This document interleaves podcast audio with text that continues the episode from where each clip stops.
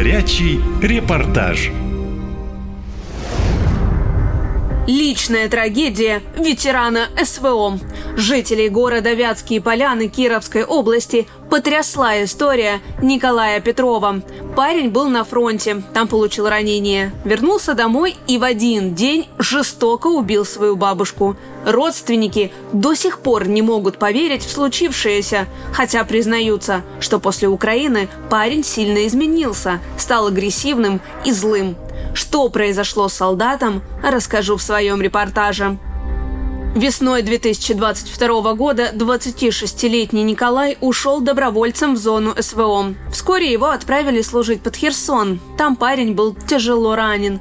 После этого пытался уволиться со службы, но из-за мобилизации его вернули в часть.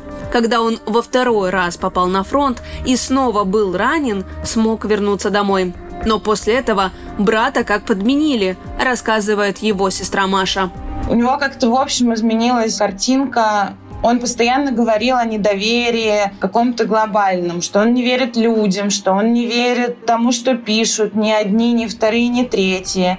Он стал более агрессивен, то тут он мог нагрубить, ругаться матом, чего он раньше не делал при мне, ни в аудиозаписях, ни в разговорах. Как будто бы он стал быстрее заводиться, и это то, что чувствовала я. Из зоны СВО солдат вернулся с тяжелыми ранениями. У парня была посечена вся левая часть, начиная от шеи и заканчивая сломанной левой пяткой. Еще было тяжелое ранение бедра. Осколок вошел внутрь, прошел по артерии и остановился где-то в ноге. Николай почти всегда был на обезболивающих и сначала ни с кем не хотел говорить, но позже поделился с сестрой событиями на поле боя. Так как он был низкоквалифицированный и не прошел нормальное количество подготовки до того, как его туда отправили, казалось, что он был тем человеком, который после боя собирал останки и части тела своих э, боевых товарищей. Потом Николай начал выпивать и вести себя странно. Родственники не узнавали в нем былого, жизнерадостного и веселого Колю. Я в какой-то момент поняла, что он начал пить, что для него не очень характерно. Он не алкоголик, никогда им не был, и у него даже не было привычки просто там побухать с пацанами. Она вот появилась, когда он вернулся, как-то он начал злоупотреблять алкоголь. Ситуация начала ухудшаться довольно быстро он э, начал разговаривать с собой. То есть он вел диалоги с кем-то в своей голове. Он сломал кровать дома, бросил на пол матрас и спал там и говорил маме, я буду так спать. Мы так в окопах спали, считал это удобным для себя. Он перестал нормально питаться. Мамины и бабушкины борщи, пироги он перестал есть. Это все превращаться стало в какую-то баланду, когда он мог взять три блюда, скинуть их в одну миску и есть вместе все это. Как-то Коля купил ящик водки, закрылся в своей квартире и начал пить. На третий день запоя мать парня пыталась отобрать у него водку, но Коля избил мать, сломал ей нос и ключицу. Женщина смогла вырваться и убежала к своей матери, Колиной бабушке.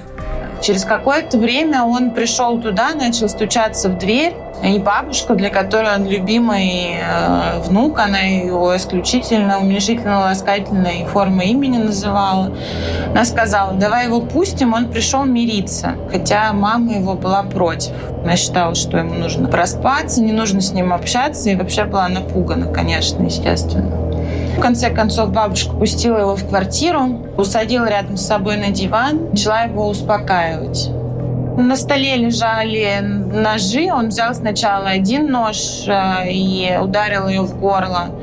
И потом взял другой нож и нанес еще три удара в горло на глазах у своей мамы. После чего обернулся к ней и сказал, водка закончилась, сходи, принеси еще водки, а, а потом мы будем ее прятать, а тебя я убью. Он когда убивал бабушку, хохотал и говорил, что ему ничего не будет, потому что он тигр. И я сначала не понимала, что это значит, а потом оказалось, что это имеет какое-то отношение к каким позывным, которые используются на войне.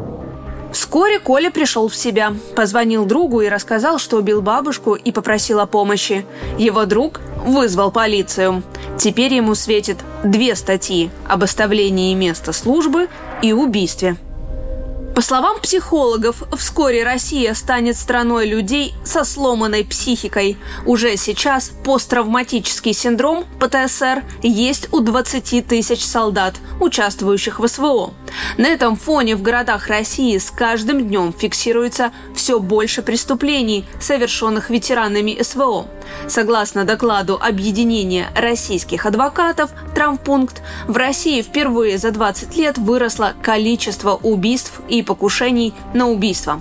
Все это, как считают правозащитники, и есть следствием спецоперации. Туда шли не готовые солдаты, они толком не понимали, за что воюют, за что возвращаются домой. А тут их героями особо и не считают, а реабилитации от государства нет, как и адаптации к мирной жизни. Однако все телеканалы получили настоятельную просьбу не публиковать новости о преступлениях, которые совершают вернувшиеся с фронта. Мол, чтобы люди не считали бойцов преступниками и не боялись их возвращения. Вот только самим солдатам от этого не легче, как и жителям мирных российских городов. Катя Константинова, «Наша лента» из Кировской области. Наша лента. Веселим, сообщаем, удивляем.